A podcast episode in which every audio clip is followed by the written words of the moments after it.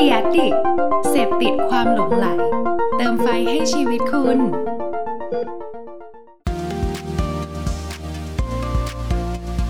Addict Talk ชวนเพื่อนมาเล่า เมาส์มอยแบบเจาะลึก สนับสนุนโดย Cash Cow ศูนย์รวมทุกเรื่องราวของพอดแคสต์ส วัสดีครับ ขอต้อนรับทุกคนเข้าสู่ Addict Talk นะครับ รายการไลฟ์ที่เราจะเชิญนะฮะคนที่อยู่เบื้องหลังความคิดสร้างสรรค์จริง ๆ ต่างๆเนี่ยมาพูดคุยกันนะครับ โดยที่วันนี้นะฮะก็กลับมาอีกครั้งนะครับกับ ซีรีส์ Exclusive Talk with Podcaster นะฮะที่เราเนี่ยได้ร่วมมือกับทาง Cast Cow นะฮะซึ่งเป็นสื่อทางด้าน Podcast นะครับที่ถ้าสมมติว่าเพื่อนๆนะฮะสนใจเกี่ยวกับ Podcast อยากจะอัปเดตข่าวสารหรือว่า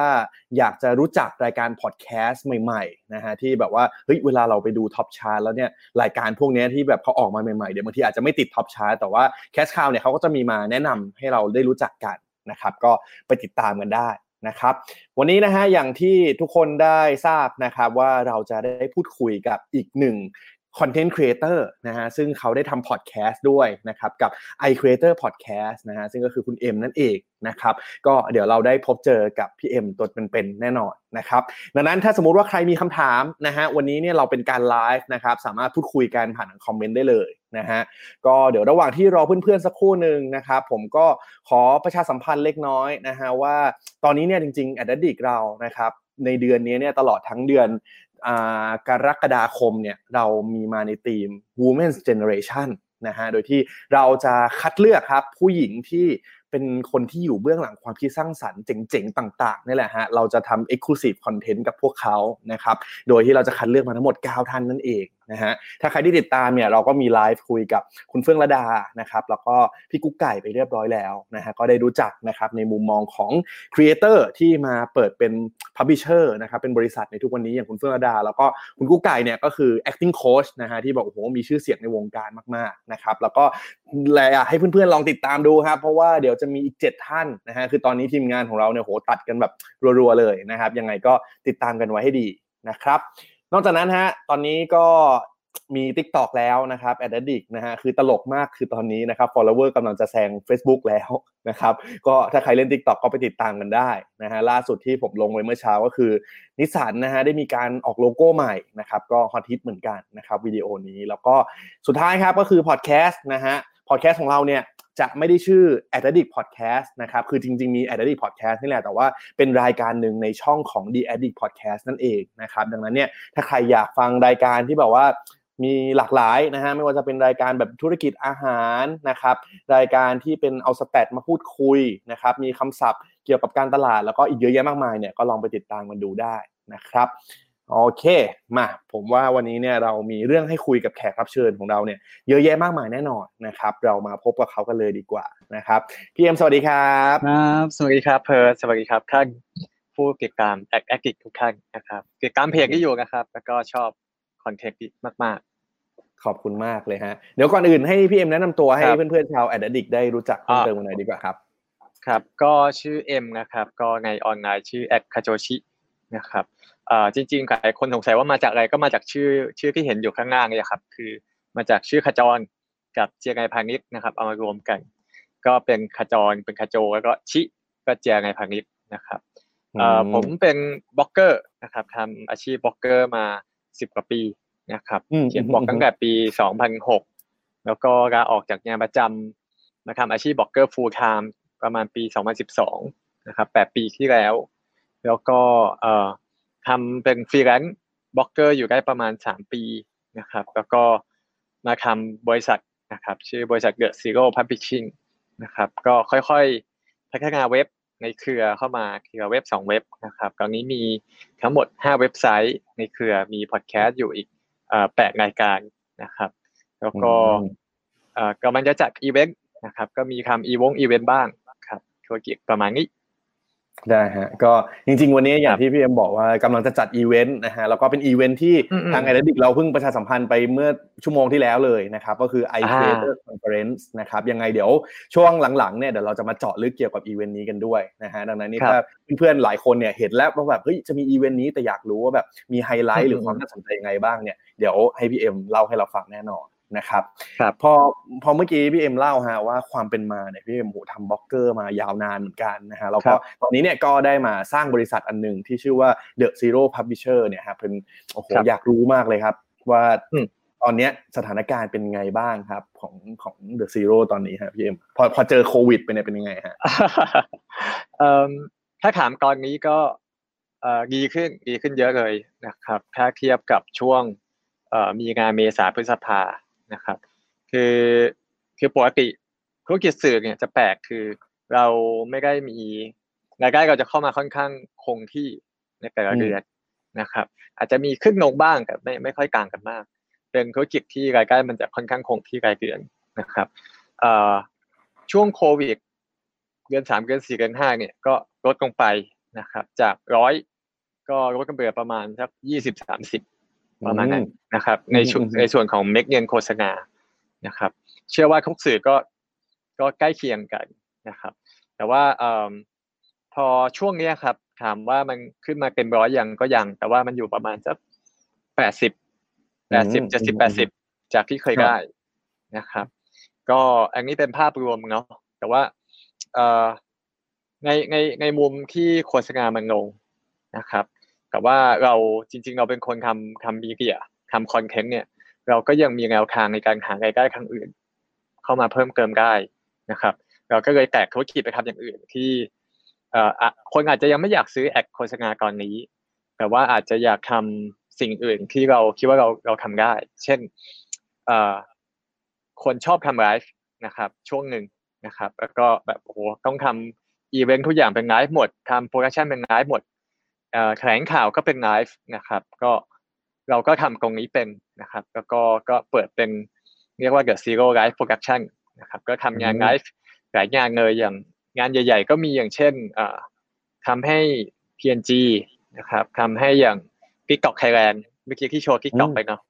TikTok เวลาที่เขาทำไลฟ์ครับเขาจะมีคอนเสิร์ตทุกเดือนนะครับทีมที่ทำไลฟ์คอนเสิร์ตก็ทีมพี่นะครับ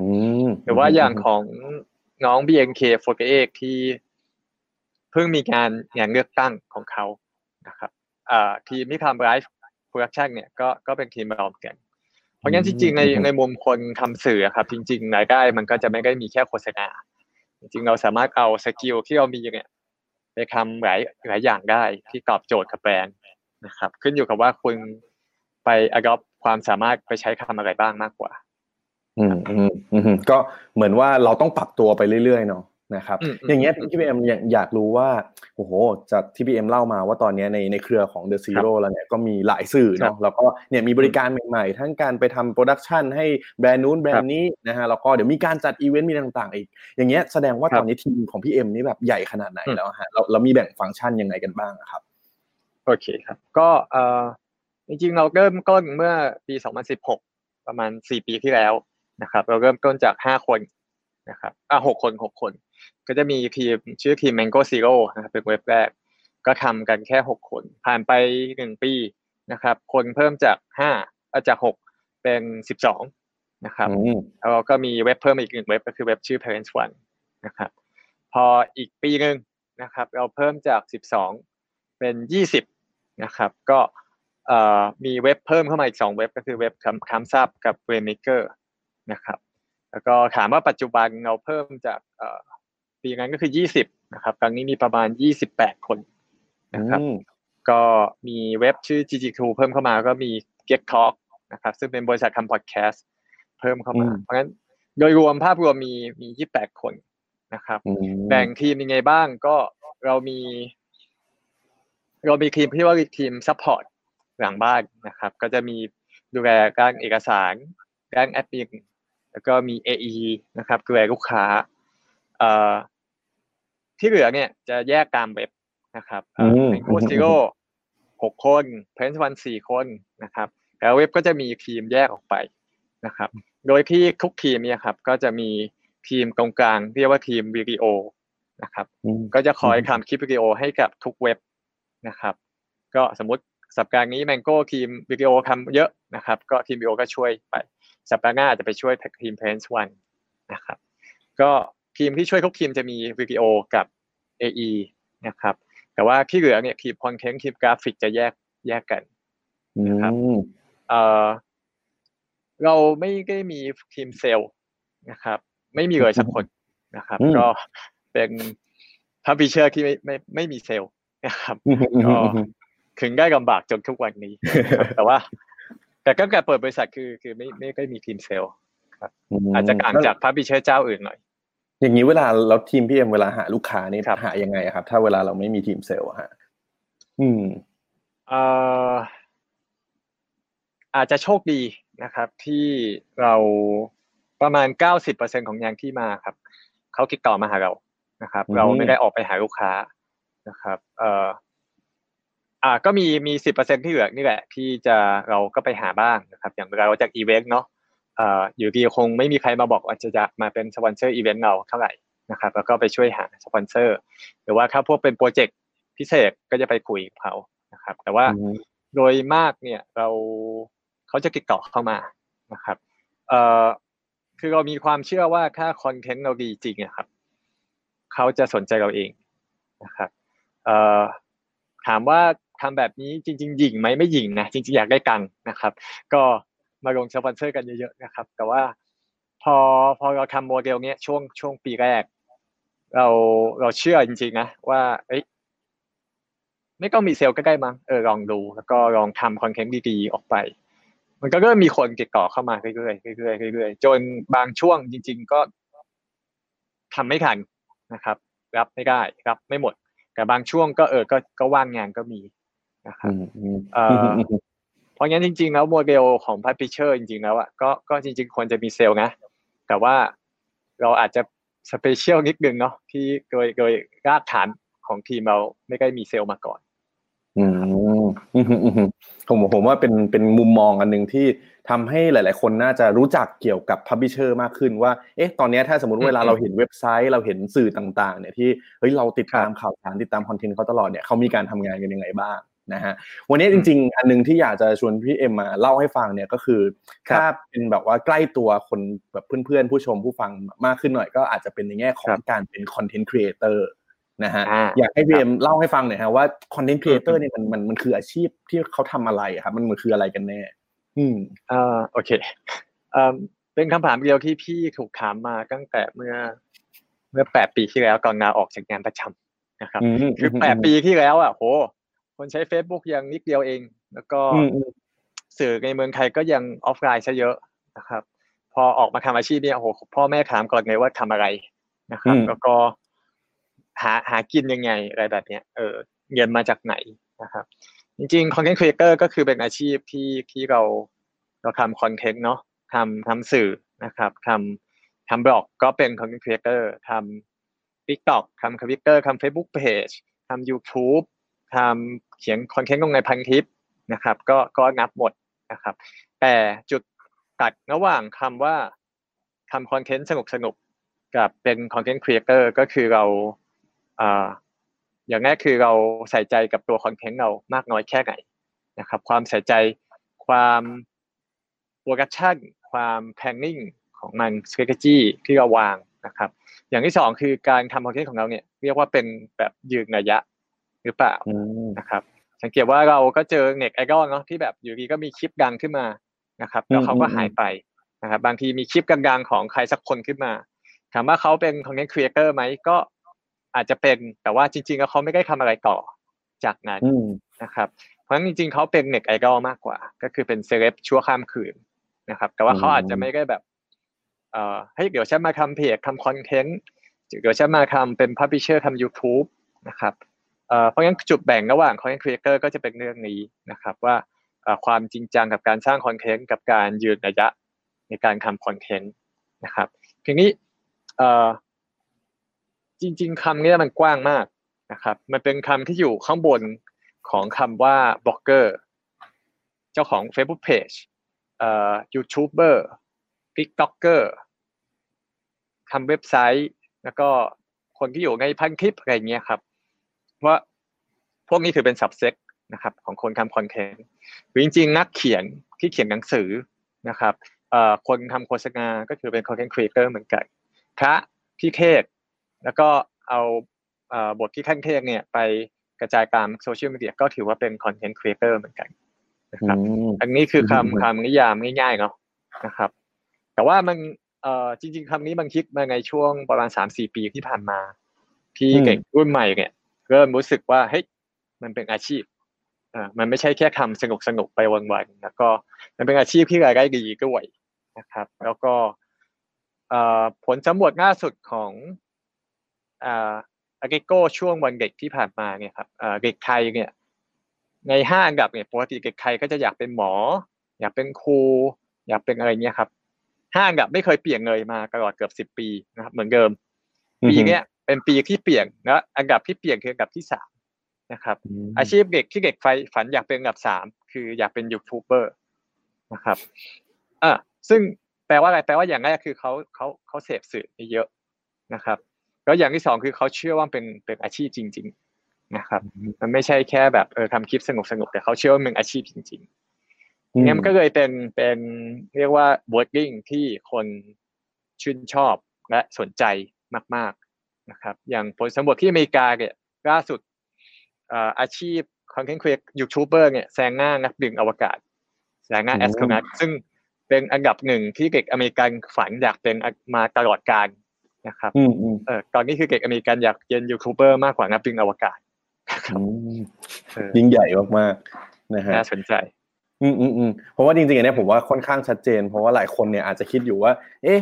อือฮึพวกบล็อกเกอร์ยูทูบเบอร์หรือต่างๆเนี่ยเขาถือว่าเป็นคอนเทนต์ครีเอเตอร์ไหมก็ถ้าสมมติว่าครับอย่างที่พี่เอ็มเล่าให้ฟังเนาะก็คือ ไม่ว่าใครก็ตามนี่แหละที่เขาทำคอนเทนต์ซึ่งคอนเทนต์ไม่ว่าครัจะรูปแบบไหนก็เหมือนกันนะว่าว่าเป็นแบบคลิปวิดีโอเป็นบทความเป็นอะไรต่างๆ ถ้าสมมติว่าเขาครับคนนั้นเนี่ยทำอย่างต่อเนื่อง แล้วโอเควันหนึ่งมันเป็นอาชีพเขาได้เนี่ยก็ถือว่าเป็นคอนเทนครับครีเอเตอร์ทั้งหมด นะฮะซึ่งอืมปัจจุบันเนี่ยมันเลยกลายเป็นอาชีพที่ได้รับความนิยมมากนะฮะสำหรับเด็กอืมๆคนรุ่นใหม่อืมนะฮะหรือหรือแม้แต่คนที่แบบว่าเป็นผู้ใหญ่หลายคนก็อยากจะมาเป็นอาชีพนี้เหมือนกันเนาะในทุกวันนี้ใช่นะฮะใช่ครับดังนั้นนะอยากจะถามพี่เอ็มเพิ่มเติมครับว่าแสดงว่าปัจจุบันเนี่ยอืมอืมคอนเทนต์ครีเอเตอร์มันเยอะมากเลยนะพี่คือแบบโหครับแค่เราใช่ใช่ไล่เปิดแบบเปิดโซเชียลมีเดียอะไรสักอย่างเนี่ยมันก็เต็มไปหมดเลยนะฮะเลยอยากรู้ในมุมมองของพี่เอ็มหน่อยครับว่าถ้าเราจะพูดถึงคอนเทนต์ครีเอเตอร์ที่ดีดีกว่า พี่เอ็มคิดว่าคอนเทนต์ครีเอเตอร์ที่ดีเนี่ยฮะควรจะต้องเป็นยังไงบ้าง อืมโอ้อ่าอ่าเป็น good question มากๆเลยครับ คือมันอาจจะต่างจากเวลาเราถามว่านักเขียนพ็อกเก็ตบุ๊กที่ดียังไง นักข่าวที่ดี ควรเป็นคนแบบไหนหรือว่าเอ่อผู้กำกับโฆษณาที่ดีควรจะเป็นยังไงนะครับ คือพอเราเข้ามาอยู่ในบริบทของปัจจุบันเนี่ย มันมีความเอ่อ ด้วยความที่ทุกคนเนี่ย สามารถตื่นขึ้นมาแล้วก็เปิดกล้องแล้วทำเป็นคลิปลงไปได้ เหมือนกันหมดนะครับเอ่อเราสามารถอัพคลิปวิดีโอได้สู้กับแกรมมี่นะครับ ที่เขาก็ใหญ่กว่า แต่เขาก็อัพวิดีโอลง YouTube เหมือนกับเรานะครับสนามแข่งขันของทุกคนอยู่ในสนามเดียวกันหมดนะครับ พอพอมันเป็นบริบทแบบนี้ถามว่าเอ่อคอนเทนต์ครีเอเตอร์ที่ดีควรจะเป็นยังไงเนี่ยผมว่าก็จะมีอยู่สองสามอย่างอย่างแรกคือการ การยืนระยะในวงการนะครับ คือคือจริง ๆ พี่ทำเว็บชื่อ Raymaker ที่สอนคนทำคอนเทนต์เนาะแล้วก็ทำพอดแคสต์ที่ชื่อ i Creator Podcast ที่สอนคนทำคอนเทนต์เรา มีคนหนังใหม่มาเยอะมากนะครับ ประมาณว่าเออพี่คะหนูอยากเป็น beauty blogger อะค่ะ อยากมีคนตามสักแสนคนภายในสามเดือนช่วยบอกวิธีหน่อยนะครับอืมอืมหรือผมผมอยากเป็นเจ้าของเพจแบบ แบบคนเนี้ย เออเนี่ยผมว่าผมก็ทำไม่สู้สู้ไม่แพ้เขานะทำยังไงผมจะมีคนตามสักล้านคน มีคนมาจ้างเยอะๆแบบเขาบ้างอะไรเงี้ยครับอ่าอันนี้เจอบ่อยมากนะครับ ซึ่งพอเราเราก็ให้คำแนะนำเขาไป ก็บอกเอ่อข้อดีข้อเสียเทคนิคเทคนิค แต่สิ่งหนึ่งที่เรามักจะเจอคือเอ่อพอเวลาผ่านไปสามเดือนนะครับ แล้วเขาไม่ได้อย่างที่เขาอยากได้ครับ เขาก็จะล้มเลิกอย่างรวดเร็วอืมนะครับเอ่อ คือสามเดือนไม่ดังเลิกละโอ้ยากจังเลย หรือแบบอืมทำมาตั้งหกเดือน คนตามยังแค่หมื่นคนสมมตินะครับ หรือแบบสองพันคน ก็แบบอะไม่รู้จะทำไปทำไมพอนะครับ อันเนี้ยผมว่าเป็นข้อต่างระหว่างครีเอเตอร์ที่ดีกับครีเอเตอร์ที่ที่มามาเริ่มเนาะเพราะว่าอืมอืมพอเราไปถามหลายคนที่เขาเป็นระดับท็อปในวงการจริงๆอะครับ ส่วนใหญ่นะที่พี่เจอมาคือเขาเขาเขาก็แคร์ยอดคนดูแหละ แต่เขาไม่ได้แคร์มากขนาดนั้นนะเขาแคร์ว่าเขาทำออกไปแล้วคนจะชอบหรือเปล่าเขาแคร์ว่าคอนเทนต์ที่เขาทำมันดีจริงหรือเปล่านะครับเอ่อพี่เคยคุยกับเอ่อนักเขียนท่านหนึ่งไม่ขอเอ่ยนามนะครับเขาบอกว่าเขาเขารักงานเขียนมากเลยอะเขาอยากเขียนไปจนกระทั่ง แม้แต่วันที่เขาเขียนไปว่าไม่มีคนอ่านสักคนเขาก็ยังจะเขียนต่อไปเออเขารู้สึกเขามีความสุขที่ได้เขียนอะไรสักอย่างออกไปเออไปคุยกับน้องบิวตี้บอกเกอร์ก็รู้สึกว่าเออเขาชอบมากที่เวลาทำคลิป ให้คนรู้สึกอยากแต่งหน้า แล้วไม่มีใครสักคนมาบอกให้เนี่ยพี่หนูแต่งหน้าเป็นเพราะพี่อะแล้วเออเขาภูมิใจกับมันนะครับเพราะครีเอเตอร์ระดับท็อปส่วนใหญ่ไม่ได้คิดถึง เรื่องจะยอดจะขึ้นจะลงอะไรขนาดนั้นนะครับ แต่ว่าเขาจะคิดแค่ เออฉันชอบทำคอนเทนต์มันมาจากความชอบมันมาจาก passion มันมาจากสิ่งที่เขาอยากทำนะครับเออเขาก็จะทำต่อไป แม้ในวันที่มันอาจจะไม่มีช่องของเขาแล้ว มันจะมีรายการของเขาแล้วนะครับ อย่างผมสมมติ อย่างคุณสุพิชัยหยุดอืมอืมอืมคุณสุพิชัยหยุดเนี่ย สมัยก่อนก็เป็นคนข่าวใช่ไหมครับ มีมีช่องไอทีวีเป็นผู้บริหารเนชั่นโอ้มีสื่อใหญ่โต นะครับ วันหนึ่งคุณสุพิชัยหยุ่นก็ก็ขายเนชั่นแล้วก็ออกจากบริษัทไป แล้วก็มาเปิด Facebook Page ซึ่งผมจำได้เลยวันแรกมีคน follow อยู่แบบหลักพันนะครับแล้วกับคุณสุพิชัยหยุ่นนะครับทำทำไลฟ์มีคนดูแบบสิบกว่าคนนะครับห้าสิบหกสิบคน เราก็แบบเฮ้แล้วคุณสุพิชัยหยุ่นจะยัง เอจะยังอยู่ไหมอะไรแบบเนี้ยโหผ่านไปสามสี่ปี คุณสุพิชัยก็ยังทำไลฟ์ทุกวันต่อไปนะครับ ทุกวันเลยนะแม้ตอนนี้อายุแกท่านจะแบบหกสิบเจ็ดสิบแล้วนะครับทำได้ทุกวันเอ่อทำคอนเทนต์อย่างมีความสนุกสนานล่าสุดเปิด TikTok ด้วยนะครับอ่าแล้วคนตามเป็นแสนเหมือนกัน โอ้แบบสนุกมากเอออย่างเงี้ยครับ คือตัวอย่างของครีเอเตอร์ที่ที่ผมว่าดีก็คือทำในสิ่งที่ชอบ ไม่ได้เอาอะไรบางอย่างไปที่ตั้ง นะครับไม่ได้ว่าฉันจะต้องทำเพื่อเงิน ฉันจะต้องทำเพื่อยอดล้านวิว ฉันจะต้องทำเพื่อให้คนรู้จักอะไรแบบนั้นเออคือเด็กเด็กหลายคนจะมีสิ่งนี้มายึดก่อน คือมองตัวเองในในในวันที่สปอตไลท์มันส่องลงมาแล้วนะครับ ในขณะที่แบบ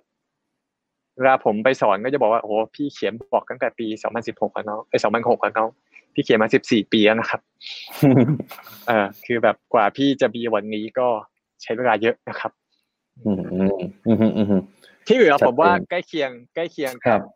บริบทอื่น ๆ ก็คือ อะทำคอนเทนต์ดี เข้าใจคนอ่าน เข้าใจคนดูนะครับเอ่อปรับตัวเข้ากับยุคสมัย อันนี้ก็จะเป็นบริบททั่วไปกับสิ่งที่เราเชื่อที่สุดก็คือการทำด้วยความชอบทำด้วยแพชชั่นทำด้วย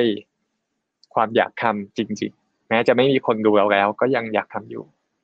อืมจริงๆเห็นด้วยกับพี่เอ็มมากๆเพราะว่าหลายคนเนาะยิ่งยิ่งเราทำสายเนี้ยอย่างที่พี่เอ็มบอกเลยมันจะมีคนรอบข้างมาถามเราเยอะมากว่าแบบเฮ้ยอยากทำอย่างนี้บ้างอยากจะแบบเฮ้ยมีคนตามเป็นแสนบ้างอะไรเงี้ยมันจะอะไรยังไง เพราะว่าคนส่วนใหญ่ฮะเราเราเห็นยอดว่าแบบโหยอดมันเยอะมันสามารถหาเงินได้ต่างๆมาเลยทำให้ บางทีเราความตั้งใจเราเราคิดตั้งแต่แรกเลยว่าเราจะต้องหาเงิน แล้วก็เลยเหมือนอย่างที่พี่เอ็มบอกว่าสามเดือนเนี่ยพอสามเดือนยังไม่ได้เงินสักทีเนี่ยเรียกได้ว่าโหก็ถอดใจแหละนะฮะซึ่งผมอะเชื่อว่าในพอดแคสต์อะจะเป็นอย่างนี้กันเยอะประมาณนึงเหมือนกันเนาะเพราะว่าเราเราเราเห็นเทรนด์ว่าเฮ้ยกำลังมาแรงโหคนนี้ทำคนนู้นก็ทำเพื่อนเราคนนี้ก็ทำอะฉันทำบ้าง แต่ว่าเท่าที่คุยกับพี่ๆที่แบบว่าแม้จะเป็นเจ้าใหญ่หลาย ๆ คนเนี่ยก็ยังคุยกันเหมือนกันว่า พอดแคสต์เนี่ยถือว่าเป็นตลาดที่แบบว่าโอ้โหหารายได้เนี่ยค่อนข้างยากมากเหมือนกันนะฮะก็เดี๋ยวจะก่อนที่เราจะไปคุยเกี่ยวกับเรื่องพอดแคสต์เพราะว่าไหนๆวันนี้เนี่ยเรามาในในซีรีส์ของพอดแคสต์เนี่ยอยากจะถามพี่เอ็มเพิ่มเติมหน่อยครับว่าจริง ๆ ตอนที่พี่เอ็มบอกว่าเฮ้ยอาชีพนี้มันถือว่าเป็นอาชีพที่รายได้ดีพอสมควรเลยนะ แสดงว่าปกติแล้วครับคอนเทนต์ครีเอเตอร์เนี่ยโดยทั่วไปแล้วกันเขามีแหล่งที่มาของรายได้ยังไงได้บ้างนะครับพี่เอ็มอ๋อโอเคครับจริง ๆ การเป็นครีเอเตอร์เนี่ยครับมันก็จะมาพร้อม พร้อมชื่อเสียงนะครับ ก็ก็ครีเอเตอร์ส่วนใหญ่ก็จะโชว์โชว์ความเป็นตัวตนของตัวเองเนาะเช่นออกหน้าทำคลิปนะครับ พูดจาโน่นนี่นั่นมันก็จะมาพร้อมชื่อเสียง แล้วก็มาพร้อมกับแหล่งรายได้ที่มาหลายหลายทางมากๆครีเอเตอร์ส่วนใหญ่ไม่ได้มีรายได้ทางเดียวจะมีหลายทางนะครับอันดับหนึ่งก็โฆษณานะครับ โฆษณาก็มาได้หลายแบบ ถ้าคุณทำเว็บไซต์ก็ลงแบนเนอร์นะครับ ถ้าคุณทำเพจก็ มาโฆษณาในโพสต์ ถ้าคุณทำ YouTube ก็ขายเองสินค้า หรือว่าทำคลิปโฆษณาให้แบรนด์บางแบรนด์นะครับถ้าคุณทำพอดแคสต์ก็อาจจะมี jingle โฆษณานะครับอันนี้ก็คือการที่แบรนด์เนี่ยเรียกว่าเอา placement ก็คือเอาเอา product ของเขาเนี่ยมาวางในส่วนใดส่วนหนึ่งในคอนเทนต์ที่เรามีนะครับก็คือซื้อ product placement เอ่อกับอีกแบบหนึ่งก็คือเป็น พรีเซนเตอร์นะครับก็ครีเอเตอร์หลายคนก็รับงานพรีเซนเตอร์อยู่แล้ว ว่าเออเป็น brand ambassador ของบางเจ้านู่นนี่นั่นนะครับ แล้วก็มีการออกอีเวนต์นะครับ ก็บางอีเวนต์เนี่ยก็อยากให้เอ้ยถ้ามีครีเอเตอร์มาสักยี่สิบสามสิบคนนะ งานมันน่าจะคึกครื้นนะครับ อารมณ์เหมือนกับแถลงข่าวอยากเชิญเซเลบดารานะครับเดี๋ยวนี้ก็กลายเป็นครีเอเตอร์แทนนะครับ บางคนก็รับรับเข้าอีเวนต์แยก นะครับบางทีไปออกเฉยๆไม่ได้ทำคอนเทนต์นะไปออกเฉยๆก็อืมก็ได้นะครับเอ่ออื่นๆก็จะมีเอิ่มเขียนหนังสือ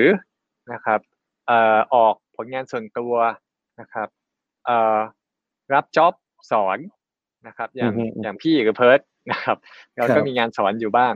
นะครับ แล้วก็ที่เหลือก็จะเป็นเอ่อรายได้รายล้อมทั่วไปนะครับ เช่นเวลาเราทำคลิปลง YouTube YouTube จะมีแบ่งรายได้ให้เรา บางส่วนนะครับ เราทำเว็บไซต์มีแบงเนอร์แอด Google Ad ลงไปเอ่อ Google ก็แบ่งรายได้ให้เราบางส่วน อย่างนี้ก็จะเป็นรายได้ที่เข้ามาระดับหนึ่งนะครับอืมเอ่อ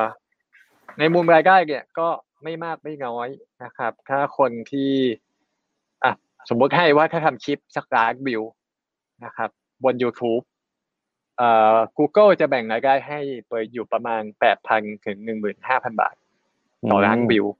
นะครับอืมอืมอืมอันนี้รายได้แบบ standard นะ basic จริง ๆ บางบางคลิปก็เยอะบางคลิปก็น้อยนะครับ แต่ว่าเฉลี่ยประมาณนี้นะครับอืมแปลว่าอะไรครับแปลว่าคุณทำคลิป ขยันมากเลยทำทุกวัน แล้วได้วันละสักแสนวิวนะครับเดือนหนึ่งก็สามล้านวิวใช่ไหมครับสามล้านวิวคูณแปดพันก็สองหมื่นสี่นะครับอืมอันนี้อาจจะเป็นเงินก็เป็นเงินเดือนที่ไม่เร็วนะครับอืมอืมอืมอืมอืมอ่าแต่ยอดยอดวิวก็ต้องเยอะประมาณนึง นี่ยังไม่อืมรวมค่าลงโฆษณาที่เขามาจ้าง ค่าทำบุญทำนี่อีกเยอะเหมือนกันครับอืมพอพี่เอ็มเล่าแบบนี้นะฮะผมว่าผู้ชมอืมผู้ฟังหลายคนเนี่ยอะกลับมาอีกแล้วว่าแบบโห มันมีช่องทางในการหารายได้เยอะไปหมดนะครับ ความฝันฉันอยากจะเป็นคอนเทนต์ครีเอเตอร์นี่แหละนะแต่ว่าอย่าลืมนะครับ อย่างที่พี่เอ็มบอกไปตอนแรกว่า เฮ้ยอย่าอย่าไปอย่าไปตั้งต้นเรื่องเงินเสมอไปนะฮะลองกลับมาถามตัวเองก่อนอืมว่าเราชอบทำอะไร แล้วก็เนี่ยทำสิ่งนั้นไปเรื่อยๆ วันหนึ่งถ้ามันไม่ได้เงินเรายังมีความสุขกับมันอยู่ไหมเนี่ย มันจะเป็นครับการทำคอนเทนต์ที่มันยั่งยืนมากกว่า นะครับอืมก็พอเมื่อกี้เราพูดกันถึงพอดแคสต์ครับเบื้องต้นแล้วฮะเลยอยากจะถามครับพี่เอ็มหน่อยว่า คือเราได้เห็นผลงานแหละว่าพี่เอ็มบริหารสื่อนู้นสื่อนี้ แล้ววันหนึ่งนะครับเราเห็นว่าเฮ้ยพี่เอ็มเปิดพอดแคสต์ขึ้นมาอันหนึ่งก็คือ i Creator อืม Podcast เลยอยากจะถามครับพี่เอ็มหน่อยครับว่า i Creator Podcast เนี่ยคืออะไรฮะเราครับทำไมพี่เอ็มถึงตัดสินใจทำตัวพอดแคสต์อันนี้ขึ้นมาครับอืมอืมจริงๆ เป็นคนชอบฟังพอดแคสต์เนาะแล้วก็ เราก็รู้แหละว่าพอดแคสต์เป็นสื่อที่น่าสนใจ ก็น่าลองทำเพียงแต่ว่า เอ่อพี่เนี่ย เป็นคนที่ เอ่อจะว่าไงดีมีปมด้อยนะครับ ที่หลายคนอาจจะไม่ทราบก็คือ เอ่อพี่เป็นคนเลี้ยงไก่สั้นโดยกำเนิดนะครับ แล้วก็เป็นคนพูดไม่ค่อยชัดนะครับ ถ้าใครคุยบ่อยๆจะรู้ว่าบางคำที่พี่ออกเสียงอะมันจะไม่ชัดเพราะฉะนั้นพี่จะหลีกเลี่ยงการทำคอนเทนต์ประเภทที่ต้องมีเสียง เช่นวิดีโอ หรือว่ายิ่งพอดแคสต์เนี่ยโอ้โหไม่ไม่เห็นหน้าเลยอะฟังอืมอย่างเดียวเนี่ยจะจะไม่อยากทำเลย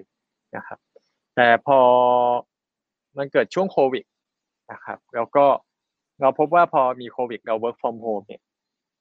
ปกติ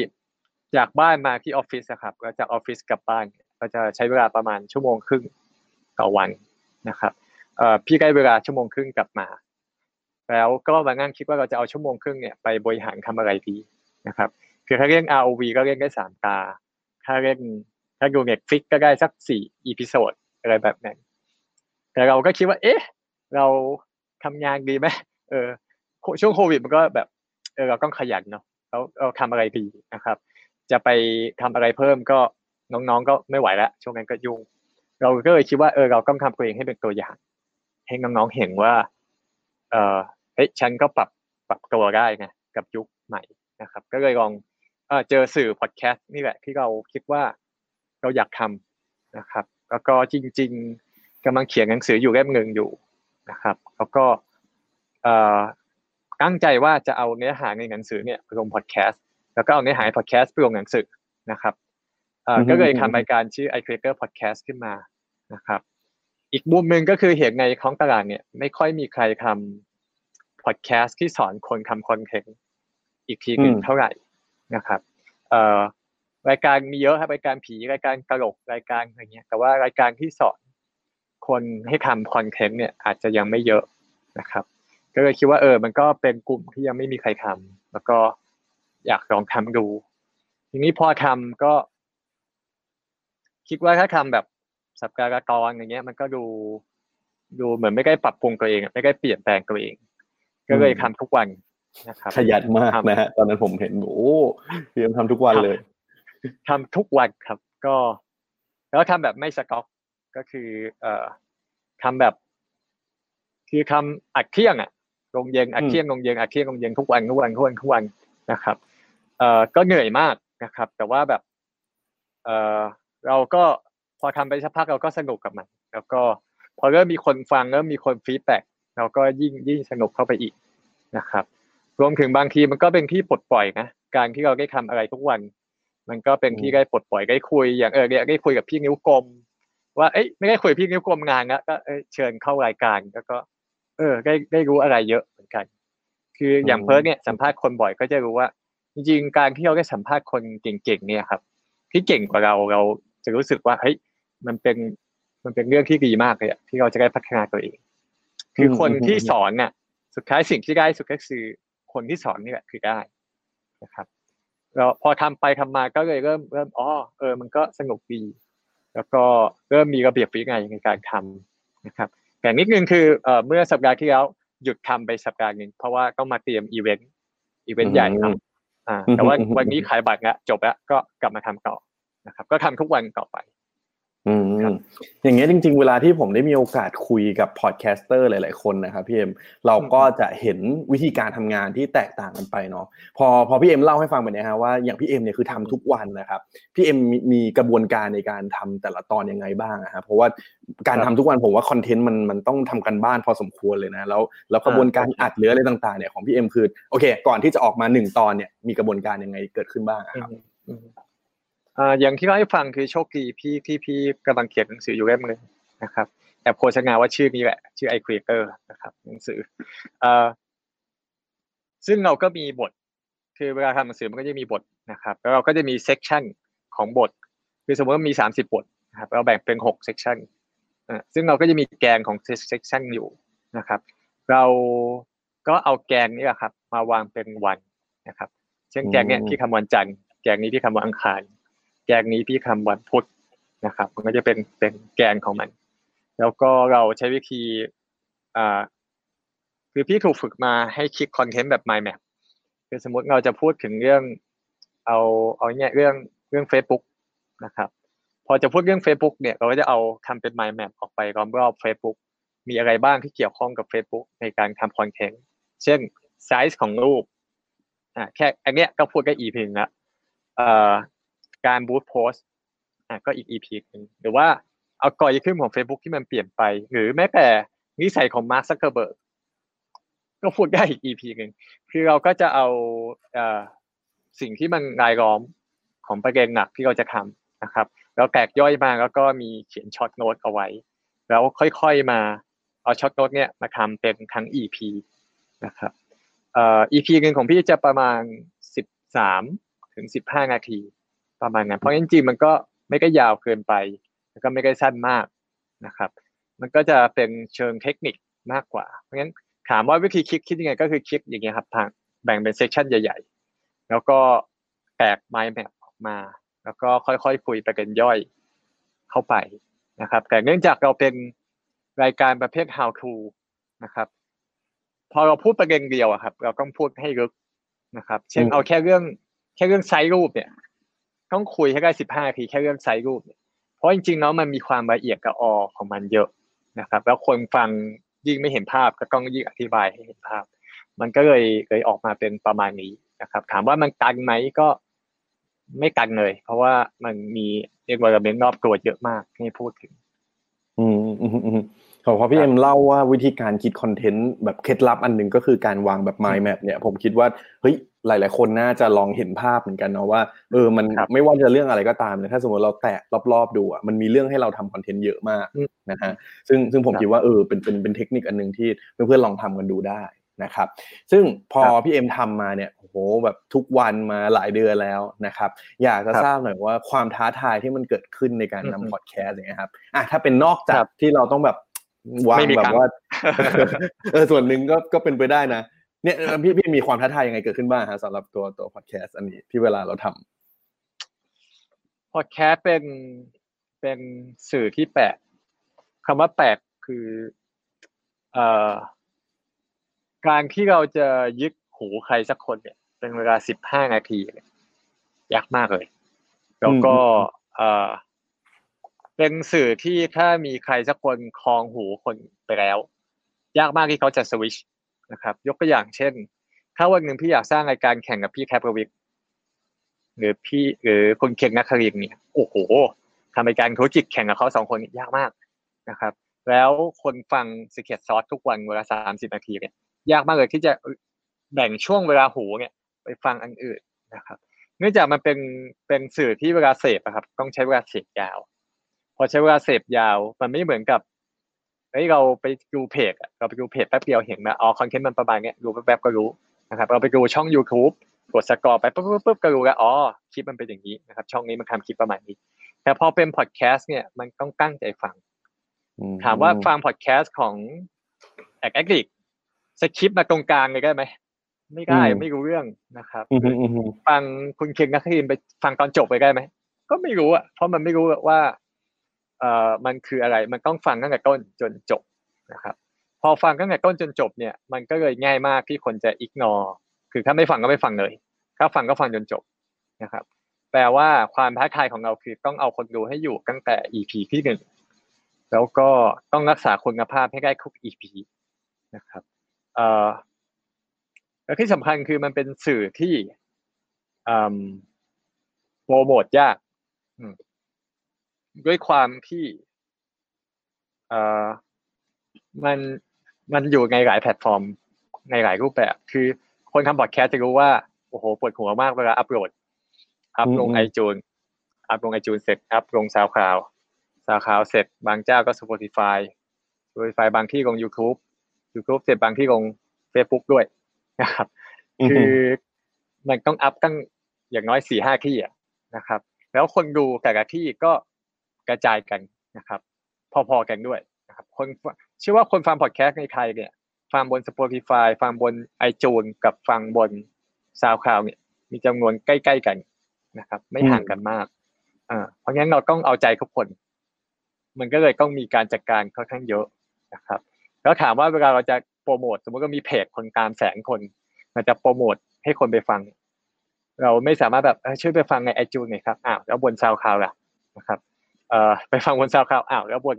Spotify มันก็ต้องโปรโมทหมด มันก็จะยากในการ acquire คนเข้าไปฟังเออคือถ้าเป็นถ้าเป็นทวิตเตอร์อย่างเงี้ยพี่บอกโปรโมทในทวิตเตอร์บอกเฮ้ยผมเปิดเพจนะครับช่วยในการไปเพจหน่อย มันก็ส่งไปส่งมามันค่อนข้างจะโดยตรงนะครับ แต่พอเป็นสื่ออย่างพอดแคสต์เนี่ยเอ่อการโปรโมทช่วงแรกก็ยาก แล้วก็ช่องทางการฟังก็ยาก หลายหลายหลายช่องทางไม่ก็ยากมากแต่หลายช่องทางนะครับ แล้วก็การคลองหูคนให้ได้คุณภาพ แล้วก็เขาไม่หนีเราไปไหนเนี่ยอันนี้ก็ยากนะครับแต่ข้อดีคือเป็นสื่อที่ทำง่ายนะครับอืมหลายคนที่ทำพอดแคสต์จะรู้สึกว่าเอ่อคือถ้าสมัยก่อนเขาบอกว่าคนที่นั่งเพอร์เจอร์ทั้งวันพูดอยู่คนเดียวเรียกว่าคนเพอร์เจอร์นะครับ สมัยนี้เราเรียกว่าพอดแคสต์นะครับ คือใครสักคนมาพูดอยู่คนเดียว นะครับสามสิบนาทีเราเรียกว่าพอดแคสต์เราไม่ไม่เรียกว่าเพอร์เจอร์นะครับอืมอืมอืมอืมแล้วก็เป็นสื่อที่ตัดง่ายมากเลยอะคือครับพี่อัดเสร็จปุ๊บก่อหัวก่อท้ายอัปโหลดจบอ๋อแฮปปี้จังเลยนะครับ อาจจะมีบ้างที่บาง EP แบบเฮ้ยตรงกลางเราพูดไม่ค่อยโอเคอะเขาปรับคุณภาพเสียงบ้าง แต่ว่าในเชิง production ไม่มีอะไรเลยนะครับซิ simple มาก ๆ เป็นสื่อที่ทำได้ simple มากอืมจริงๆ พอพี่เอ็มไล่ความท้าทายแบบเนี้ยโหโดนผมเต็มๆหลายจุดเหมือนกันเลย เพราะว่าแบบเออตั้งแต่เรื่องแบบว่า การโปรโมทเนี่ย การที่แบบ AdAddict มีคนตามโอ้โหแสนกว่าคนเนี่ย แต่ว่ามันไม่ใช่เรื่องง่ายเลยนะฮะที่แบบจะทำให้คนไปไปรู้จักรายการพอดแคสต์ของเราแล้วยิ่งแบบว่าอุ๊ยเรื่องที่เราพูดเนี้ยบางอันมันก็อย่างที่พี่เอ็มบอกเลยว่ามันต้องให้ความแบบให้ให้ความสนใจต้องมีเวลาให้กับมันเนาะถึงแบบถึงเราถึงจะเข้าใจเรื่องนั้นๆจริงๆนะฮะก็เป็นความท้าทายที่หลากหลายมากๆ นะฮะแต่ว่าในในมุมของพี่เอ็มคิดว่าแล้วในตลาดของพอดแคสต์นะฮะในอนาคตต่อไปแล้วกัน มันมันจะเป็นยังไงต่อครับคือตอนเนี้ยอย่างอย่างที่เพิร์ดบอกตอนแรกว่าคุยเราเห็นเยอะมากเลยที่แบบว่าตอนเนี้ยรายการมันเต็มไปหมดเลยนะฮะแล้วก็อืมอืมมันก็มีหลากหลายรายการที่แบบว่าเฉพาะทางมากยิ่งขึ้นอะไรเลยฮะแต่ว่าในมุมของพี่เอ็มคิดว่าต่อไปเนี่ยครับ อีกสักอะอืมปีนี้ปีหน้าเนี่ยครับมันมันจะเป็นยังไงต่อครับๆเอ่อพี่มีวิธีมองอนาคตสื่อในแบบที่ เข้าใจง่ายอันหนึ่งก็คือ สิ่งที่เกิดขึ้นในอเมริกาครับ เมื่อสองปีที่แล้ว จะเกิดขึ้นในไทยนะครับอืมเอ่ออย่างตอนที่พี่เปิด Zero เนี่ย ตอนนั้นเอ่อเราเราเห็นเทรนด์ที่อเมริกาละคือสื่อเก่าเริ่มไปนะครับ แล้วคนรุ่นใหม่ก็ออกมาสร้าง ไม่ได้แค่ไม่ได้แค่สร้างเพจของตัวเองเนาะแต่สร้างเป็น publisher ของตัวเอง แล้วก็มีสำนักมีทีมที่ออนไลน์ร้อยเปอร์เซ็นต์นะครับ เราก็เห็นแล้วว่าอเมริกาเออประมาณเนี้ยเมื่อสามปีแล้วแล้วก็หาจังหวะว่า อืมเนี่ยเมืองไทยน่าจะช่วงนั้นนะครับ แล้วถ้าสังเกตตอนที่เอ่ออย่างช่วง The Zero เปิดที่มี Mango Zero เนี่ยช่วงนั้นคือก็มีเกิด The MATTER เกิด ช่วงนั้นก็มีเกิดโมเมนตัมเกิดเกิด Cloud เกิดพร้อมกันหมดเลยทุกเจ้า พร้อม ๆ กันหมด จังหวะมันจะประมาณนี้พร้อม ๆ กันหมดนะครับเอ่อถามว่าพอดแคสต์ในอเมริกาตอนนี้เป็นยังไงนะครับ หรือเมื่อสองสามปีที่แล้วเป็นยังไง ก็ คือก็คือตลาดไทยก่อนนี้แหละ คือของที่อเมริกาเมื่อสามสี่ปีที่แล้วก็คือคนเริ่มสนใจแล้ว เริ่มมีคนมาทำแล้ว แต่ว่ามันยังหาตังไม่ได้ แล้วก็ยังอยู่ในช่วงหาตัวจริงในวงการนะครับ ถามว่าพอดแคสต์ในเมืองไทยใครเป็นตัวจริงก็เริ่มเห็นบ้างแล้วนะครับ เริ่มมีตัวจริงโผล่มา เริ่มมีคนมาสนใจ แบรนด์เริ่มหัดทำพอดแคสต์เอเจนซี่เริ่มขายโฆษณาพอดแคสต์นะครับ อ่านั่นคือเมื่ออเมริอเมริกาเมื่อสามปีที่แล้วนะครับ ทีนี้ถ้าถามว่าอนาคตของพอดแคสต์เมืองไทยเป็นยังไง ก็ต้องมองอเมริกาก่อนนี้เป็นยังไงนะครับเอ่อตอนนี้เนี่ยที่อเมริกาพอดแคสต์ใหญ่ขนาดที่เขาไล่ซื้อกันน่ะนะครับ คือบริษัทใหญ่ๆซื้อบริษัทพอดแคสต์ขึ้นมานะครับเอ่อดาราเซเลบหันมาทำพอดแคสต์แบบจริงจังนะครับ ตั้งเป็นสตูดิโอของตัวเองเอ่อ ช่องทุกช่องมีพอดแคสต์ของตัวเองหมดนะครับแม้แต่การทำพอดแคสต์ที่มีรูปแบบแปลกๆ ที่เราไม่คิดว่าจะมีก็เริ่มมานะครับ ที่อเมริกา ไม่ว่าจะเป็นพอดแคสต์ที่มีแค่เสียงเกาะกระปูพอดแคสต์ที่เป็นแบบ เอ่อมาฟังเสียงสัตว์คุยกันอะไรแบบนี้เออ มันมันจะเริ่มมีความพลิกแพงในเชิงคอนเทนต์เยอะขึ้นนะครับ แล้วก็คนฟังเริ่มเป็นแมสแล้วคนเข้าใจแล้ววิธีการฟังคืออะไร พอมันเริ่มแมสปุ๊บโฆษณาก็มานะครับ เพราะงั้นก็เราอาจจะต้องใช้เวลาอีกสักพักหนึ่งกว่าจะไปถึงจุดนั้นนะครับ แต่ว่ามีประเด็นหนึ่งที่น่าสนใจคือ คืองี้พอดแคสต์เนี่ยมันเกิดมาตั้งแต่ปี 2007 นะครับ เอ่อไม่ใช่สิสอง2001 นะครับ วันที่ Apple เปิดตัว iPod รุ่นแรกนะครับอืมโอ้โหมันเป็นเทคโนโลยีมันสิบยี่สิบปีแล้วนะเฮ้ยทำไมมันเพิ่งมาดังช่วงนี้วะเออก็เคยสงสัยเหมือนกัน ว่า เอ๊ะ แล้วมันหายไปไหนนะครับ แล้วทำไมช่วงนี้ถึงได้ฮิตขึ้นมานะครับ เออมันก็มีหลายคนวิจารณ์เนาะแต่สิ่งหนึ่งที่เราเห็นก็คือ เอ่อกราฟของคนฟังพอดแคสต์อะครับ มันก็เป็นอย่างนี้มาตลอดนะครับ แต่อยูดีๆเนี่ย มันก็ขึ้นมาแล้วไม่ได้ขึ้นมาธรรมดาขึ้นแบบก้าวกระโดดนะครับ ในช่วงเดียวกับช่วงที่ Apple อะตัดสายหูฟังออกจาก iPhone นะครับคือปีที่ Apple ตัดสายหูฟังออกจาก iPhone ปุ๊บนะครับ แล้วมันก็เกิด AirPods ออกมา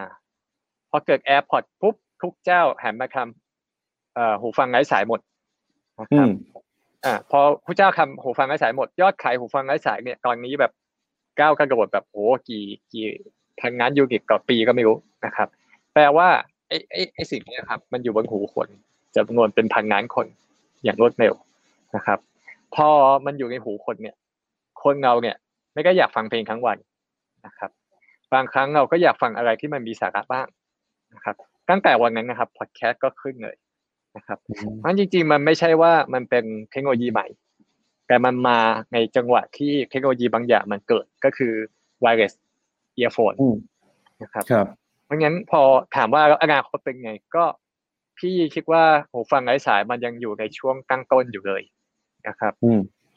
ก็เชื่อว่าวันหนึ่งมันจะขึ้นไปอีกนะครับ ถามว่าทุกวันนี้ทุกคนมีหูฟังไร้สายไหมก็ไม่นะครับเพราะฉะนั้นมันจะมันจะยังไปอีกไกลอื มอืมอืมอืมเออแต่ผมชอบคำแนะนำของพี่เอ็มมากว่าแบบเฮ้ยการที่เราจะดูอนาคตของอะไรอะลองไปศึกษาจากตลาดอเมริกาก่อนแล้วมันมันจะเห็นภาพแล้วก็จะทำให้เราเหมือนเดาทางได้เนาะว่าแบบอ๋อโอเคงั้นงั้นเดี๋ยวประเทศไทยเราเนี่ยมันก็จะอีกประมาณปีสองปีสองสามปีเนี่ยมันก็จะตามไปเหมือนกันนะฮะ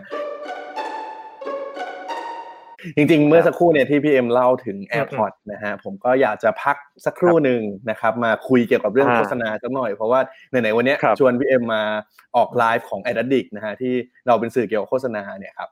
ก็มีโฆษณาตัวไหนไหมฮะที่ปกติพี่เอ็มรู้สึกแบบเฮ้ยมันมันค่อนข้างประทับใจมากเลย เพราะว่าอย่างที่เราบอกเนาะโฆษณามันก็เป็นคอนเทนต์อันนึงเหมือนกันนะฮะแล้วครับครับมีมีผลงานไหนไหมครับ ที่แบบพี่เอ็มรู้สึกว่าแบบอืมเฮ้ยฉันฉันชื่นชอบอันนี้แล้วอยากจะมาแบ่งปันให้เพื่อนๆได้แบบได้รู้จักกันเพิ่มเติมในวันนี้ฮะ ครับก็วันนี้ก็เลือกมาสองตัวนะครับ ก็เอ่อคือผมเนี่ยเป็นสาวก Apple เนาะก็หลายคนจะรู้จักในมุมเป็นแฟนพันธุ์แท้ Steve Jobs นะครับ เคยไปแข่งในรายการแฟนพันธุ์แท้แล้วก็เอ่อเปิดเว็บชื่อ m a c t h a i c o m ครับเป็นเว็บที่มีสโลแกนว่าเอ่อเว็บสาวกเพื่อสาวกโดยสาวก เราจะไม่เข้าข้างใครนอกจาก Apple นะครับ เพราะงั้นชัดเจนโฆษณาที่ชอบก็เลยจะเป็นโฆษณา Apple นะครับ ก็เอิ่มตัวแรกที่ชอบนะครับไม่แน่ใจว่าเปิดได้หรือเปล่าก็เป็นโฆษณา iPhone นะครับ โฆษณา iPhone รุ่นที่หนึ่งนะครับอืมชื่อว่า Hello นะครับอืมอืมอืมอืมอ่าเดี๋ยวอาจจะลองดูไปพร้อมกันได้นะครับได้ครับผมว่าก็ตัวนี้สั้นๆเนาะสั้นๆครับ Hello. Hello. Hello. Hello. hello. Hello. Hello. Hello. Hello. Hello. Hello. Hello. Oh, hello, Barney. Hello. Hello. Hello. Hello. Bonjour. Hi. How you doing there? Yo. Hello. Hello. Hello. Hello. Yo, yo. Hello. Hello. Hello. Hello. Hello.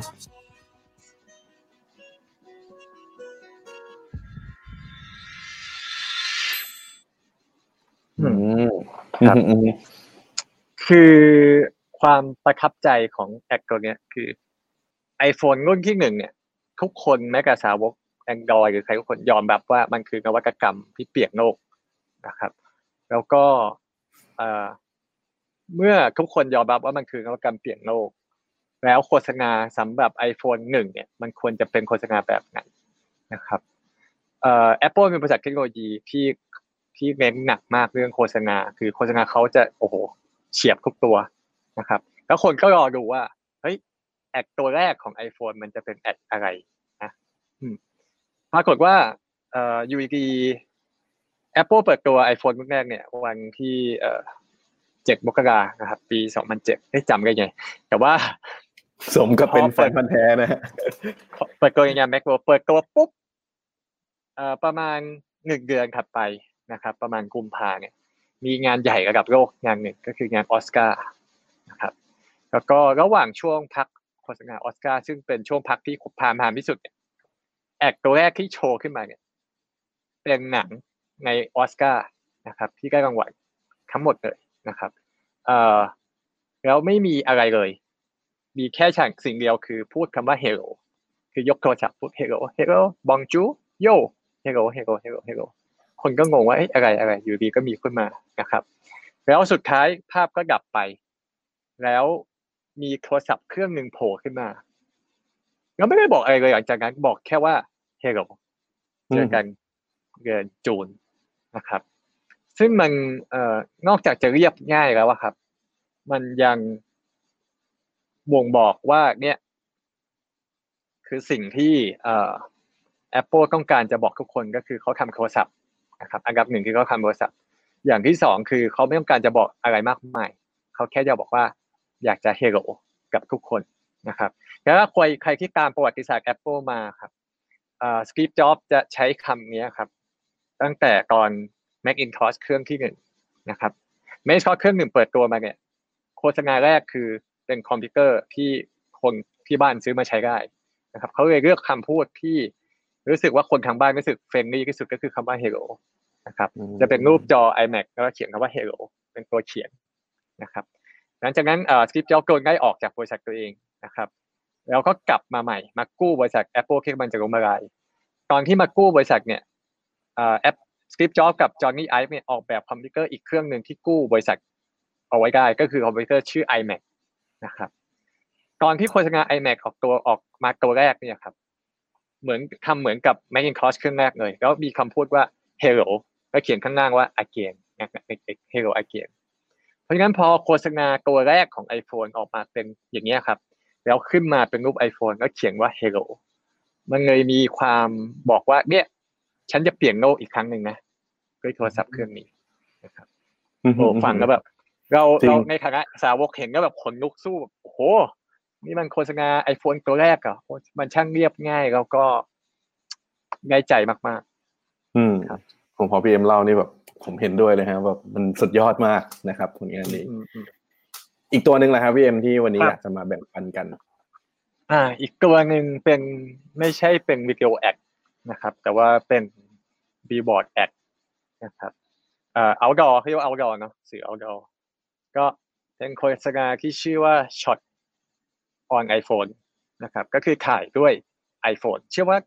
ทุกท่านก็จะเคยเห็นโฆษณาชุดนี้แน่อืมๆนะครับใช่เพราะป้ายเนี่ยเต็มเยอะมากนะฮะเต็มทุกวันนี้ก็ยังมีเยออะไปหมดยู่ ใช่ครับเอ่อความเจ๋งของโฆษณาชุดเนี้ยคือคือตอนที่เราเห็นเนี่ยอย่างแรกคือเราก็งงว่า เออมันคือรูปอะไรเนาะเอ้ยถ้ามันอยู่ดีเอารูปสวยๆมา แล้วก็ไม่มี product product อะไรเลยนะครับ แต่มีข้างล่าง เขียนว่า shot on iPhone เราก็แค่อ๋อเอารูปนี้ถ่ายด้วย iPhone นะครับเออรูปสวยจริงเนาะถ่ายด้วย iPhone นะครับแต่สิ่งที่มันไม่ธรรมดาก็คือเอ่อคือ Apple เนี่ยเล่นใหญ่นะครับ คือเขาใช้คำว่า World Gallery คือ Apple ทำให้ทั้งโลกกลายเป็น Gallery ของ iPhone ที่เป็นรูปภาพของ iPhone เนี่ยที่ไปแปะอยู่ตามเมืองสำคัญทั่วโลก มองจากบนอากาศเข้ามาเนี่ยจะรู้สึกว่า เนี่ยคือ Gallery สวยๆนะครับที่ทั้งหมดงายล้อมไปด้วยภาพที่ถ่ายด้วย iPhone นะครับ แล้วความความเจ๋งของแคมเปญเนี่ยคือ เวลาที่เราเห็นแอคตัวนี้ครับ เราจะรู้สึกว่าเอเจนซี่โฆษณาทำไมคิดง่ายจัง เอารูปบนมือถือมาขึ้นจอแล้วเขียนมาขายด้วยไอโฟนแค่นี้ใครๆก็ทำได้นะครับซัมซุงก็ทำได้หัวเว่ยก็ทำได้คำถามคือทำไมเขาไม่ทำ แล้วทำไมไม่มีใครคิดก่อนงานนี้มาได้นะครับ คือมันอาจจะคิดได้ แต่ไม่มีแบรนด์ไหนกล้าทำหรือเปล่า เพราะว่าเอ่อคือไม่ใช่ว่ามือถือเครื่องอื่นขายไม่สวยนะถ่ายสวย อาจจะสวยกว่าไอโฟนด้วยซ้ำนะครับ แต่การที่เราเอาแพร่ภาพมา แล้วมีแค่ชื่อ ไม่มีรูปแม้แต่แม้แต่เครื่องครับ มาใส่ แล้วทำให้มัน powerful อะมันต้องเอาใหญ่จัดใหญ่มากๆ นะครับต้องใหญ่แบบนี้ยต้องใหญ่เบอร์ Apple นะครับ เพราะงั้นเอ่อมันเลยกลายเป็นโฆษณาที่นอกจากจะยกย่องความคิดที่เรียบง่าย แล้วก็บอกคุณภาพของสินค้าเขาแล้วเนี่ย มันยังสามารถยกย่องความกล้าในการคิด แล้วก็กล้าใช้เงินมหาศาลเนี่ย เปลี่ยนทั้งโลกเป็น World Gallery แล้วไม่มี Product โชว์ด้วยซ้ำ กับโทรศัพท์เครื่องนี้นะครับและเอ่อเก็บเล็กเก็บน้อยคือ หลายคนอาจจะไม่รู้ว่าโทรศัพท์ iPhone เนี่ยที่ขายทุกปีเนี่ยครับรุ่นที่ขายดีที่สุดในโลกคือ iPhone 6 นะครับ ก็คือ iPhone รุ่นนี้เลยนะครับ iPhone 7 iPhone 8 iPhone 10เนี่ยไม่ได้ขายดีเท่า iPhone 6 นะครับ คือรุ่นนี้คือรุ่นที่ขายดีที่สุดในโลกนะครับ ผมเชื่อว่าเหตุผลหนึ่งคือมาจากโฆษณาชิ้นนี้อืมอืมอืมอืมอันนี้อันนี้ผมเสริมเพิ่มเติมในมุมผมมาพอเห็นผลงานชิ้นเนี้ย ผมรู้สึกว่าอีกเสน่ห์อันหนึ่งที่แบบว่าเฮ้ย Apple เขาฉลาดมากก็คือ พอเขาหยิบภาพของคนที่เป็นคนจริงๆอะฮะมันเลยทำให้เหมือนมีความแบบชาเลนจ์อะไรบางอย่างเนาะว่าแบบเออฉันอยากจะซื้อ iPhone เพื่อไปถ่ายรูปนี่แหละ วันหนึ่งฉันอยากจะแบบมีภาพอย่างเงี้ยอยู่ที่แบบโอ้สถานที่เจ๋งๆต่าง ๆ ทั่วโลกอะฮะมันก็เลยเหมือนการแบบทำให้คน engage กับแบรนด์ได้ด้วยอะไรเงี้ยผมรู้สึกว่าโหเลยเป็นวิธีที่แบบว่าฉลาดมากๆ แล้วก็ปัจจุบันเนี้ยเราก็ยังจะเห็นอยู่นะฮะแต่ว่าอันนี้ใช่น่าสนใจใช่ใช่ที่ที่พี่เอ็มบอกว่าเอ้ย ตอนนั้นที่ขายดีที่สุดเนี่ยคือรุ่น iPhone 6 ซึ่งเออพอพอดูอย่างเงี้ยเป็นไปได้มากๆนะครับว่าน่าจะเป็นผลจากตัวผลงานชิ้นนี้เลยนะครับอืมโอเค ก็ตอนนี้เราได้พูดคุยกับพี่เอ็มนะฮะ เดี๋ยวจะเป็นช่วงหลังๆแล้วนะครับ ที่ครับมีอันนึงที่อย่างที่ผมบอกไปช่วงแรกเลยว่า อยากจะให้พี่เอ็มเล่าเกี่ยวกับอีเวนต์ใหญ่ที่ตอนนี้ทางทีมอ่าพี่เอ็มเนี่ยกำลังจัดทำมันอยู่นะฮะ ก็คือตัว iCreator Conference 2020 นะฮะงานนี้นี่เป็นงานอะไรครับสำหรับเผื่อหลาย ๆ คนเนี่ยอาจจะยังไม่เคยรู้จักมาก่อนอยากให้พี่เอ็มเล่าให้ฟังหน่อยครับ ครับอ่างานครับก็ชื่อ iCreator นะครับ iCreator Conference อ่าเป็นงานที่รวมรวมกลุ่มกลุ่มคนที่ทำคอนเทนต์เจ๋งๆ ในประเทศไทยนะครับ เข้ามาเจอกันนะครับ แล้วก็รวมแพลตฟอร์ม รวมรวม environment ทุกสิ่งที่คุณควรจะรู้ ถ้าคุณอยากจะเป็น content creator ขึ้นมา นะครับ ก็คล้ายๆกับงานที่สมมติคุณอยากเป็นนักการตลาดก็คงไปงานสำนักงานการตลาดใช่ไหมครับ แต่เราทำอีเวนต์นี้เพื่อตอบโจทย์คนที่อยากจะเป็น content creator นะครับรวมถึงแบรนด์และเอเจนซี่ที่อยากจะสร้างคอนเทนต์ที่สร้างสรรค์ แล้วก็สามารถทัดเทียมกับ creator ระดับ top ของประเทศได้นะครับ ก็งานปีนี้นะครับจัดวันที่ 21 ถึง 23 สิงหาคมนะครับ ก็จัดที่สามย่านมิตรทาวน์ฮอลล์แต่ว่ามีทั้งออนไลน์และ on ground นะครับ เนื่องจากเราต้อง social distance เนาะนะครับแล้วก็จะมีเอ่อ on ground นะครับ ก็จะอยู่ใกล้แค่ไม่กี่คนนะครับ ใน hall คือปีแรกเราจัด on ground คนประมาณพันห้านะครับแต่ปีนี้ก็ด้วย social distance เนี่ยน่าจะได้ไม่เกินหกร้อยคนนะครับ แล้วก็สามารถรับชมได้ทางออนไลน์นะครับเอ่อ แต่สิ่งที่สำคัญของงานเนี่ยครับก็จะอยู่ที่ speakerนะครับเอ่อ speaker ของงานเนี่ยเอิ่มเราเราเชิญนะครับ อัญเชิญเลยดีกว่า อัญเชิญนะครับเอ่อระดับ top ไม่ใช่ top ธรรมดา top ระดับตำนานของวงการ creator เมืองไทยเข้ามานะครับ คือด้วยความที่ปีเนี้ยพอเราตั้งโจทย์ว่า เออ เราจัดอีเวนต์ในภาวะที่ไม่ปกติ ของประเทศนะครับ ไม่ปกติของโลกด้วย แล้วก็เป็นภาวะที่หลายคนเอ่อต้องดิ้นรน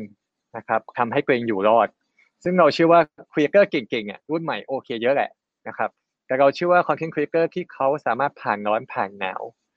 ผ่านความขึ้นขึ้นลงลงของสถานการณ์บ้านเมืองมาได้เนี่ยเอ่อมีความน่าสนใจนะครับ เราก็เลยเชิญครีเอเตอร์ระดับตำนานมาเจอกับระดับ หน้าใหม่นะครับเลยชื่อธีมก็คือ next gen and the legend นะครับเช่นพอเรานึกถึงวงการข่าว เราก็นึกถึงคุณสุทธิชัยหยุ่นใช่ไหมครับนึกถึงวงการเพลงเราคิดถึงปากเต็กนะครับ เราคิดถึงวงการสิ่งพิมพ์ เราคิดถึงพี่หนุ่มเออเมืองจันนะครับพี่เอกนุกรมถ้าคิดถึง beauty ผมคิดถึงคุณโมเมก่อนเลยนะครับโมเมพาเพลินเนี่ยหรือว่าวงการไอทีก็คิดถึง น้องเฟื่องหรือว่าคุณหนุ่ยพงศ์สุขนะครับ ซึ่งคนที่ที่มาในงานเนี่ยนอกจากจะมาแชร์ความรู้นะครับ ก็จะมีมุมที่แชร์ประสบการณ์ แล้วก็แง่คิดที่น่าสนใจนะครับในการสร้าง content แล้วก็สิ่งที่เพิ่มเติมคือเราได้แพลตฟอร์มนะครับระดับ top ของโลกที่พวกเราใช้กันอยู่ทุกวันนี้นะครับ ไม่ว่าจะเป็น Facebook เอ่อเอ่อเพิ่ง confirm เมื่อเย็นนี้เลยครับ คือ Google กับ YouTube ก็จะมาด้วยนะครับ แล้วก็เอ่อมี Twitter Thailand นะครับ มี Netflix Thailand ที่เอ่อก็น่าสนใจว่าเขาจะพูดอะไรเนาะ Netflix หรือว่าอย่างเอ่อ TikTok นะครับ ช่วงโควิดนี่โหฮิตมาก TikTok เออถ้าคุณอยากเป็น creator ชื่อดังใน TikTok ลองมาฟัง TikTok Thailand แนะนำไหมนะครับ หรือว่ารายประเทศไทยนะครับ ก็เอ่อเพ ราะงั้นส่วนผสมของงานก็คือจะไม่ได้แค่ฟัง creator ชื่อดังเท่านั้นเอง ก็จะมีแพลตฟอร์มต่างๆเข้ามาด้วยนะครับ แล้วก็เราก็มี session ที่ให้ความรู้อื่นๆ ในวันสุดท้าย เช่น มีคุยเรื่อง SEO นะครับ มีคุยเรื่องอการทำ live streaming นะครับ มีคุยเรื่องเอ่อวงการไอดอลด้วยนะครับไอดอลต้องทำ content เนาะ นะก็อืมมีน้องๆไอดอลน่ารักน่ารักมาสามคนนะครับน้องพิม Sweat16้องไอซ์สยามดรีมแล้วก็น้องบีมบีมจากวง FEVER นะครับ แล้วก็ช่วงท้ายของวันสุดท้ายเนี่ยเราเอาเซียนกล้องนะครับสองท่านนะครับ คือคุณเอ่ออาเซไฮนะครับ แล้วก็คุณเอ่อยามาก็มาเยี่ยมสตูดิโอเนี่ยครับครับ ก็อ่าอ่าใช่มามารีเบทกันว่ากล้องตัวไหน ยี่ห้อไหนที่เหมาะที่สุดถ้าคุณจะเป็น content creator นะครับ ก็น่าสนุกมากๆ แล้วก็ปิดท้ายด้วยอนาคตของวงการสื่อ แล้วก็วงการ business นะครับอ่ามี music business กับป๋าเต็ดนะครับอืมอืมก็อืมงานจัดสามวันเต็มเลยครับ ก็เอ่ออัดแน่นมาก ๆนะครับ ไม่เคยจัดงานที่โอ้โหต้องดีลกับสปิเกอร์สี่สิบห้าคนนะครับ แล้วก็สามสิบเซสชั่นก็ก็ถือว่างานช้างเหมือนกันนะครับ แต่เราเชื่อว่า เนี่ยคือจังหวะที่เราน่าจะอยากให้ความรู้กับตัวเราเองนะครับ มันคือจังหวะที่เราน่าจะต่อยอดความรู้ของเราได้มาก แล้วก็ผมเชื่อว่าอาชีพ creator เนี่ย นอกจากเป็นอาชีพในฝันของใครหลายคนเนี่ยยังเป็นอาชีพที่เริ่มต้นได้โดยที่ไม่ต้องมีต้นทุนมากมายนะครับ คุณเริ่มได้เลย วันนี้คุณเปิดโทรศัพท์มือถือทำคลิปสนุกสนุกๆอัพลง TikTok คุณก็เป็น creator ที่ดีได้แล้วนะครับ อืมก็อืมลองมาฟังกันนะครับ ก็ขายบัตรราคาถูกมากนะครับสามวันสองพันห้าร้อยบาทอืมอืมอืมคือผมว่าอย่างส่วนอย่างส่วนตัวที่แบบผมได้มีโอกาสไปร่วมงานปีที่แล้วเนี่ยแล้วพอเห็นงานในปีเนี้ยฮะครับอย่างแรกที่โหน่าสนใจก็คือเรื่องเรื่อง concept แล้วว่าเฮ้ยมันเป็นการเจอกันระหว่างแบบ คนแบบยุคใหม่เนาะเป็นรุ่นใหม่อืมนะครับ รุ่นแบบที่เป็นตำนานนะฮะอยากรู้เหมือนกันว่าทั้งสองมุมมองเนี่ยมันจะแตกต่างกันไหมนะฮะแล้วมันจะมีอะไรที่แบบน่าสนใจให้เราเรียนรู้ได้บ้าง แล้วก็อีกอย่างหนึงก็คือรูปแบบของการจัดงานที่แบบว่า โหมีให้เลือกทั้งออนกราวแล้วก็ออนไลน์ด้วย ซึ่งส่วนใหญ่อะครับอย่างที่หลาย ๆเรือนที่ผ่านมาเนี่ยเราก็จะเห็นว่าส่วนใหญ่คือเขาก็ออนไลน์หมดเลยเนาะแต่ว่าพอตอนเนี้ยใช่โอเคใช่สถานการณ์มันเริ่มดีขึ้น ผมว่าเออการที่แบบมีจัดสองแบบเนี้ยมันก็เป็นตัวเลือกที่น่าสนใจเลย แล้วก็อีกอย่างหนึ่งก็คืออย่างปีที่แล้วอะฮะมันจะมีหลายเวทีเนาะที่แบบว่าเราจะต้องแบบอ๋อใช่มีการต้องจัดแบ่งการเวลาว่าแบบเฮ้ยให้น้องคนนี้ไปฟังอันนี้ ซึ่งแบบเราอยากฟังอันนั้นมากนะฮะแต่ว่าพอวันเนี้ยถูกครับย่อยออกมาเป็นสามวันเนี่ยผมรู้สึกว่า ดีเลย ผมจะได้มีโอกาสแบบฟังเต็มๆนะฮะก็คิดว่าใช่ครับเมื่อเมื่อสักครู่เนี่ยพอพี่เอ็มเล่าก็จะเห็นนะว่าอืมคนที่เหมาะมางานเนี้ยไม่ใช่แค่คนที่แบบว่าเป็น content creator เท่านั้น แต่ว่าอาจจะเป็นใช่ครับคนที่แบบว่ามีความสนใจในเรื่องนี้นะฮะหรือว่าเป็นองค์กรเป็นแบรนด์ต่างๆ ด้วยนะครับยังไงก็ไปดูข้อมูลเพิ่มเติมกันได้นะฮะแล้วก็เปิดขายบัตรแล้วนะครับ วันนี้พอดีเป๊ะครับเลยนะฮะที่ครับรียนเมื่อเช้าพี่เลยมาพอดี ใช่ฮะซึ่งครับตอนนี้เนี่ยผมเห็นประกาศไปว่าตัว on ground ที่เป็น early bird เนาะก็ขายหมดอ่าอใช่ย่างรวดเร็วนะครับดังนั้นถ้าไม่อยากพลาดนะฮะงานดีๆแบบนี้เนี่ยก็อย่าลืมไปดูรายละเอียดแล้วก็ไปซื้อกันได้นะครับ นี่ช่วยครับขายแบบเหมือนเหมือนเตรียมกันมานะฮะแต่ว่าผมไม่อยากจะดันงานนี้จริง ๆ เพราะว่าแบบรอคอยมากๆนะฮะ โอเคครับ วันนี้เนี่ยผมคิดว่าเราได้คุยกับพี่เอ็มได้เห็นทั้งในจุดเริ่มต้นนะครับว่า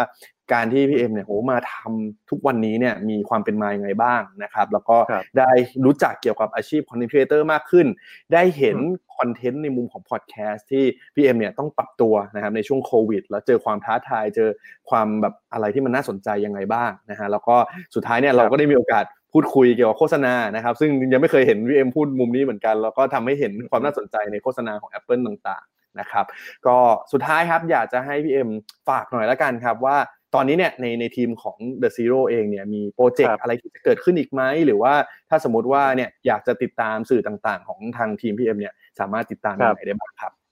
ครับก็เราเป็นสื่อที่มีเว็บในเครืออยู่ 5 เว็บนะครับก็เลือก follow ได้ก็ Mango Zero เป็นไลฟ์สไตล์นะครับ Parents One เป็นแม่และเด็ก นะครับ Thumbsup เป็นเว็บธุรกิจเอ่อ GGQ เป็นเว็บเกมกาก้าให้เลือกตามได้เว็บหนึ่งนะครับ ขอแนะนำ RAiNMaker นะครับ RAiNMaker เป็นเว็บที่สอนคุณทำคอนเทนต์แล้วก็เป็นผู้จัดอย่าง i q u a k e r Conference นี่แหละนะครับรวมถึงพอดแคสต์ที่ผมพูดเอ่อทุกวันเนี่ยครับก็จะลงที่ channel ของ RAiNMaker นะครับเอ่อตอนนี้ทีมเราพยายามพัฒนาคอนเทนต์แบบ original ลง TikTok เพิ่มนะครับก็มีคุยกับ TikTok Thailand แล้วก็น่าจะมีโปรเจกต์สนุกๆตามมาหลังจากนี้ นะครับแต่ว่าโปรเจกต์ใหญ่สุดก็คงอยากให้ไปเจอกันนะครับที่งาน iCreator Conference เพราะว่าเอ่อไม่ใช่แค่งานที่เราเอ่อได้เจอคนดังหรือคนเก่งเท่านั้นนะครับกลายเป็นงานในฝันที่เราในวงการเองเราอยากให้เกิด แล้วเราเชื่อว่ามันจะช่วยยกระดับคอนเทนต์ครีเอเตอร์ในบ้านเราให้ไปสู่ระดับโลกได้จริงๆนะครับก็ฝากไว้ประมาณนี้นะครับ แล้วก็กดติดตามทางแอคแอคทีด้วยนะครับ ก็ มีรายการเยอะมากตอนนี้จริทีมงานเพียบเลยนะครับทีมงานระดับพันงานนะครับ ก็โอ้โหชื่นชมทีมนี้มากขอบคุณมากเลยฮะ ก็จริง ๆ เราก็คือเป็นเหมือนเป็น partner ที่ดีต่อกันนะฮะมีการแบบอืมช่วยเหลือกันเรื่อยๆนะครับ แล้วก็อย่างที่บอกกันไปนะฮะผมกับพี่เอ็มก็มีการสอนด้วยนะครับยังไงก็เป็นครับเป็นเป็นบริการหนึ่งเหมือนกันนะฮะที่ถ้าสมมติว่าทางทีมแบบแบบอยากอืมเรียนรู้เรื่องคอนเทนต์หรือต่าง ๆ เนี่ยก็ติดต่อทางทีมพี่เอ็มได้นะครับ โอเคครับ วันนี้ขอบคุณพี่เอ็มมากๆนะฮะคิดว่าเดี๋ยวในอนาคตเนี่ยได้เรียนเชิญพี่เอ็มมาพูดคุยกันเพิ่มเติมอีกแน่นอนนะครับ เดี๋ยวเราก็ได้ครับหาโอกาสกันนะฮะก็หวังว่าสถานการณ์มันจะดีขึ้นนะครับ สามารถเจอกันพูดคุยกันไม่ต้องผ่านออนไลน์อย่างเดียวเสมอไปนะฮะยังไงก็ขอบคุณพี่เอ็มครับมากครับวันนี้ขอบคุณครับๆครับสวัสดีครับสวัสดีท่านผู้ชมครับ วันนี้นะฮะเราได้เจาะลึกเต็มๆเลยนะครับ เชื่อว่าเพื่อนๆหลายคนเนี่ยก็เข้าใจกันมากขึ้นแน่นอนนะครับว่าอาชีพคอนเทนต์ครีเอเตอร์เนี่ยมีความน่าสนใจยังไงนะฮะแล้วก็มันมีสิ่งที่เราแบบอาจจะคาดไม่ถึงเยอะเหมือนกันนะครับ ก็ ถ้าใครอยากเป็นคอนเทนต์ครีเอเตอร์นะครับอย่าลืมคำแนะนำที่พี่เอ็มแนะนำให้เราได้เรียนรู้กันนะฮะก็คือลองกลับมาถามตัวเองครับ ว่าเราสนใจเรื่องอะไรเรามี passion กับเรื่องอะไรนะฮะแล้วก็ลองทำดูเลยครับ มันไม่มีเสียหายแน่นอนต้นทุนในการสร้างสรรค์คอนเทนต์เดี๋ยวนี้เนี่ยเฮ้ยมันมันแค่โซเชียลมีเดียนะครับแค่มือถือเครื่องเดียว เราก็สามารถเนี่ยทำอะไรต่างๆ เปิด Facebook Page นะครับหรือว่าทำพอดแคสต์ก็เป็นตัวเลือกหนึ่งที่ง่ายเหมือนกันนะฮะก็ยังไงก็ลองทำกันดูได้ นะครับ